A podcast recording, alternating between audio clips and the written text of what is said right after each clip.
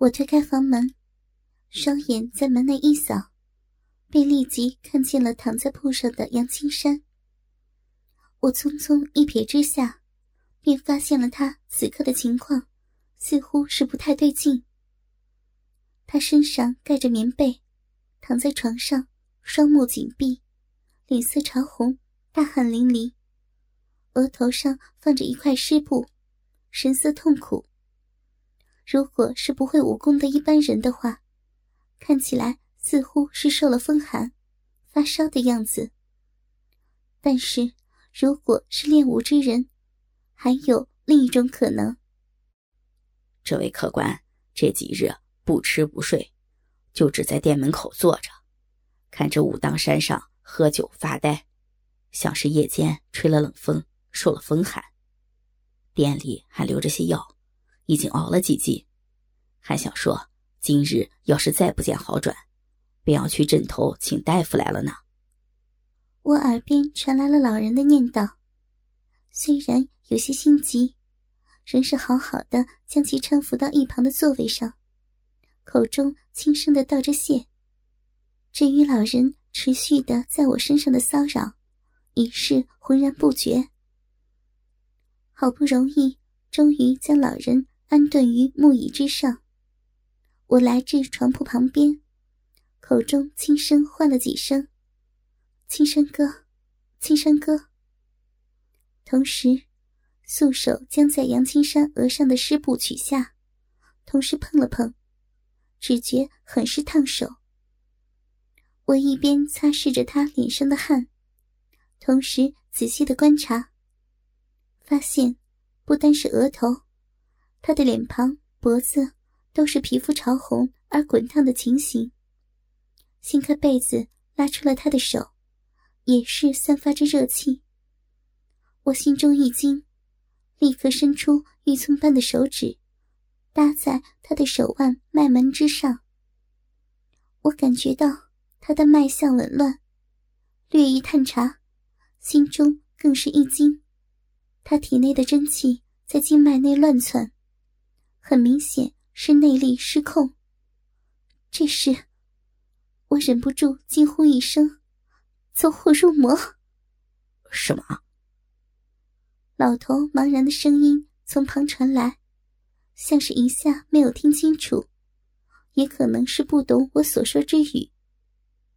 我迅速的将杨青山身上的被褥掀开一旁，将他的身子扶起，同时对老人说道。老人家，他这是练功出了岔子，我现在需要运功帮他理顺体内的真气，不能受到任何的打扰，麻烦您。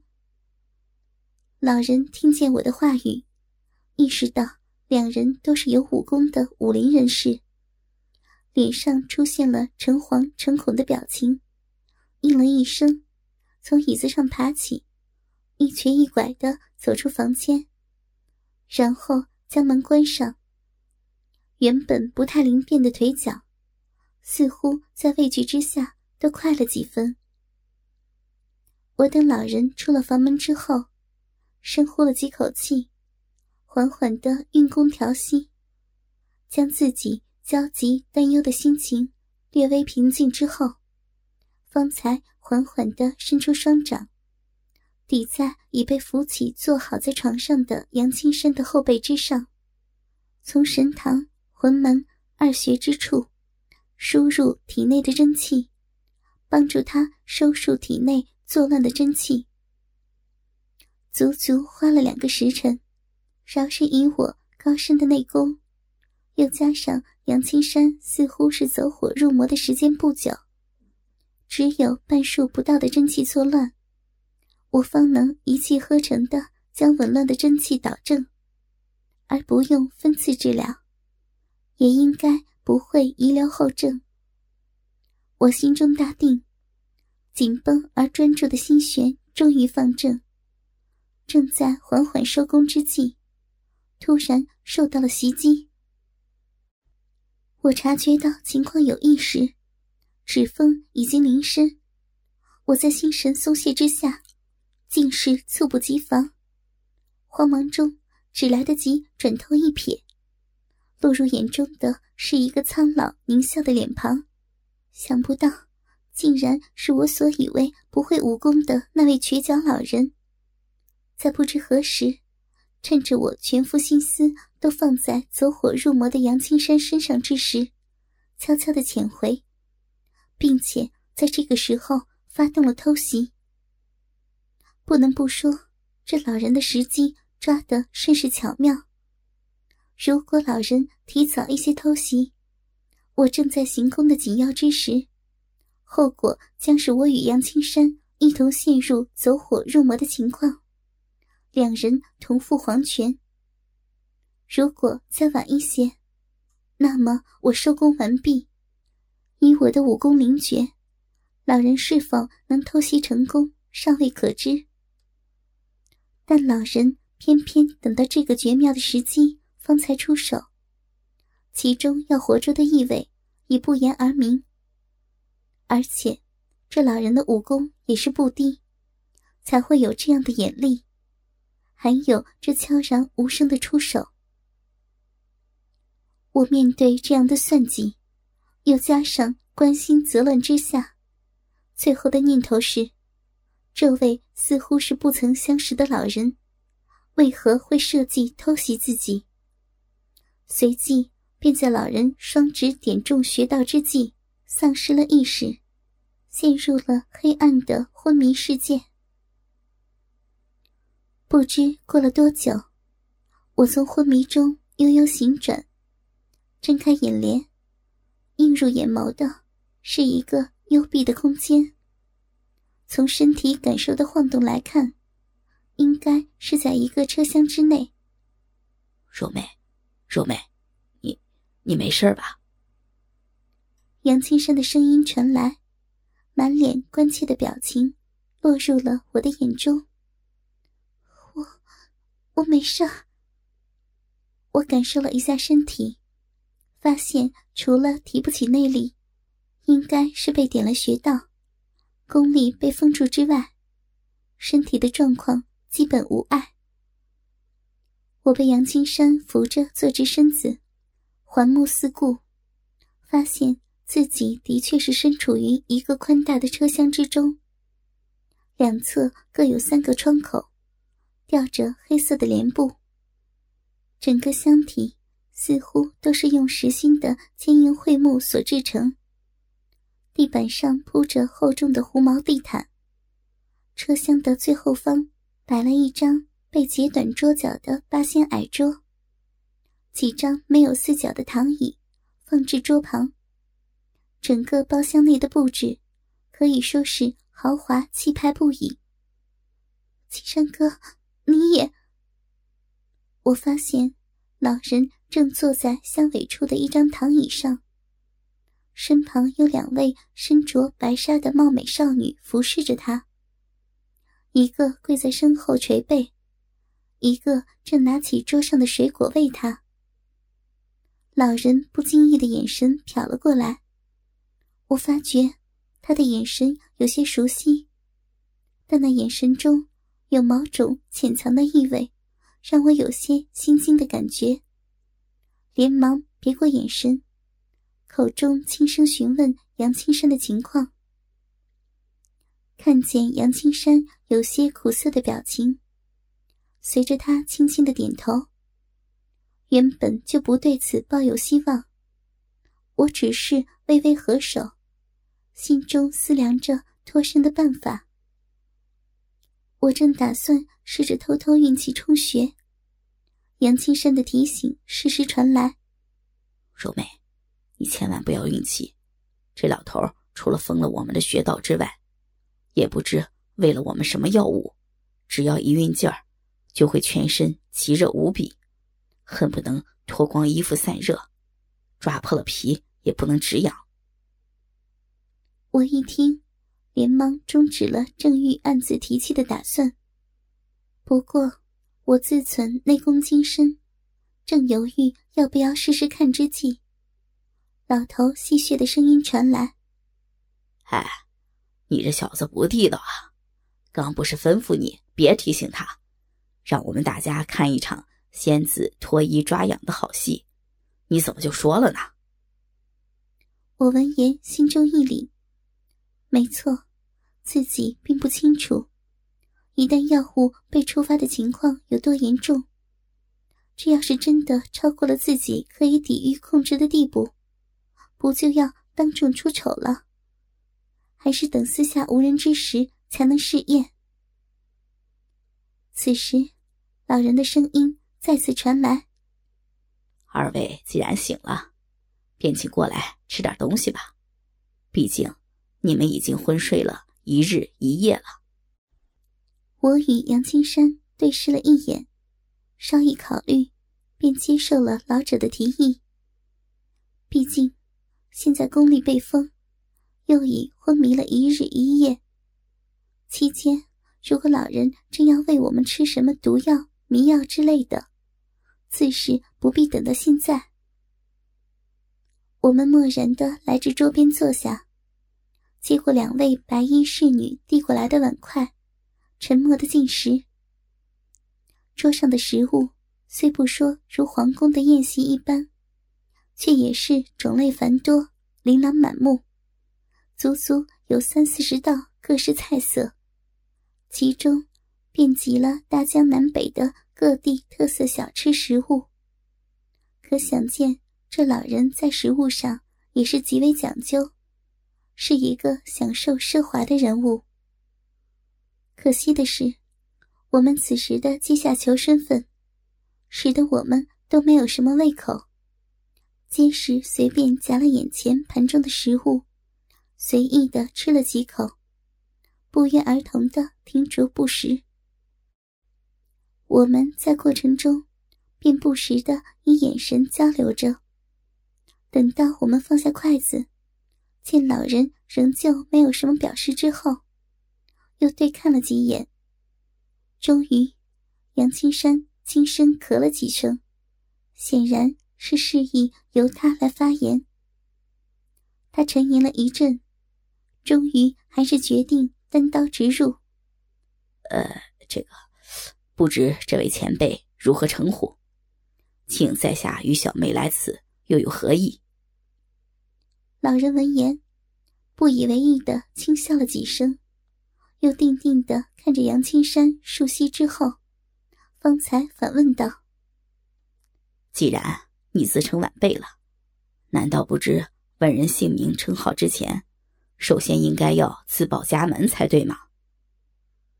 杨青山闻言，面上出现一丝窘迫之色，不过还是老练的迅速镇定了下来，面色如常的说道：“前辈所言极是，是晚辈唐突了。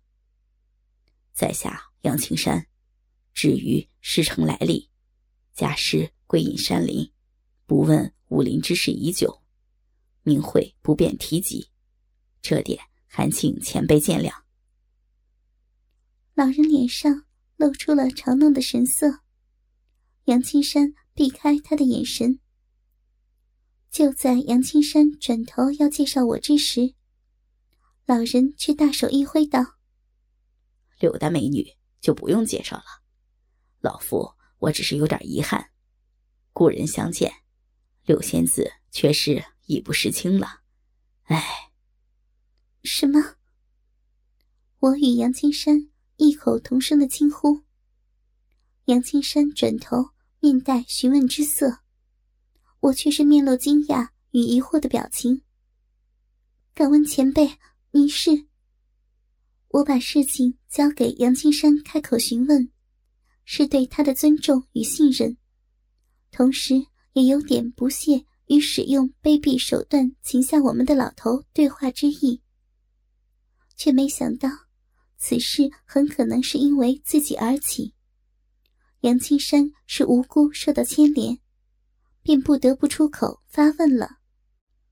老人闻言笑道：“此事其实也怪不得柳仙子，毕竟老夫只是一个无名小卒罢了。至于我的名讳嘛……”请容老夫先卖个关子，反正也快到了。等到了老夫的院子内安顿好了，这其中的缘由，老夫自会对二位交代个清清楚楚。说完，竟是径自闭目养神，舒适的享受着身旁二婢的按摩服饰，不再理会面前的我们。面对老人如此态度，我们只能作罢，带着满腔的疑惑离桌而去，到车厢前段之处靠着坐下。我们小声的讨论了几句，其中杨青山也试图引导我从故友、仇家、亲友的裙带朋友等数个方向去回应。我只觉得此人的眼神语调之中。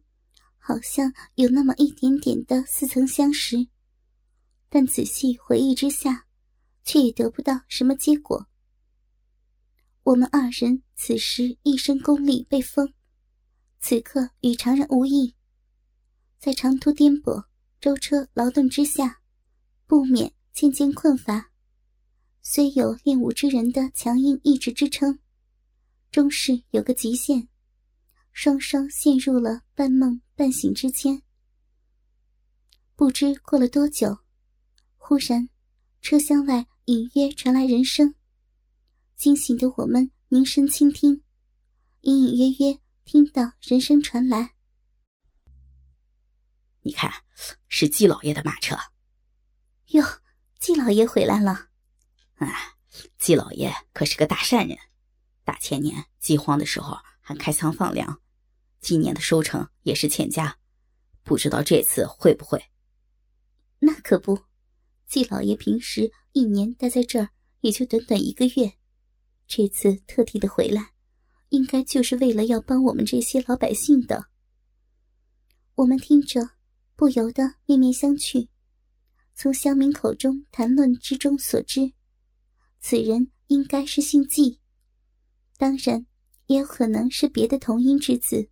如季或季之类的姓。不过，最让我惊讶的，却是想不到此人在这儿有如此之高的声望，竟是个乐善好施的大好人。这种人竟然会用手段设计我们，不是隐藏极深伪善之人，就是有难言之隐的好人。我在心中寻思判断着。又过了大约盏茶时分，人声渐渐散去，马车终于完全的停了下来，应该是到了地头了。果然，停了数息之后，车厢的木门先是敲了几下，两位白衣婢女中的一位前去开门。只见又一位白衣女子探头入内，躬声说道：“老爷到了。”只见老人嗯了一声，起身对我们说道：“还请二位移驾避院，歇息一番吧。”说完，也不等我们答应，便率先下了马车。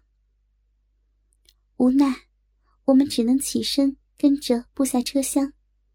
抬眼望去，只见马车处于一座大宅院的大门之处，厚实的铁门上花纹雕工。细腻讲究，门口台阶两旁立着两只石狮，雕刻栩栩如生，一幅豪门富庶之家的大气尽显无疑。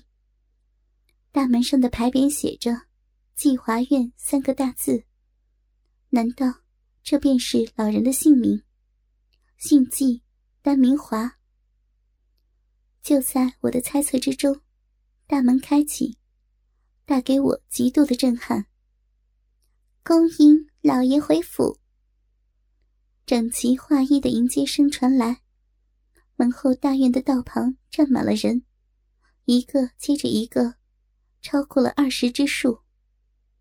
如果单单只是这样，并不足以震惊久历江湖、经过大风大浪的我。不过，区区二十人，喊得再整齐。再洪亮都吓不到我。问题是，这二十多人都是容颜清丽、身段姣好的妙龄少女，而且都统一穿着白纱。这些都还不是最重要的，现场二十多个女子，无一不是年轻貌美的女子。这些女子细看之下，竟然和我有些相似之处。有的是五官容貌，有的是身段气质，再加上个个都穿着我常年很少改变的白纱衣裙，这其中的意味就有些不言而喻了。我在震惊过后，心中有了不妙的感觉，无意间，眼神再次瞥过牌匾上的三字，脑中思考着老人到底是谁。心中默念着：“季华苑，季华苑，季华，季华。”忽然间，脑中雷鸣电闪，似乎是想起了什么，脸色在刹那间变得苍白不已，脚步更是一顿。柔美，你怎么了？一直在分心关注着我的杨青山，立刻发现了异样，关切的问道。我我没事。我闻言勉强撑起一丝笑容，心中却已经起了惊涛骇浪，暗自想着：这这不可能，他已经死了，不可能是他。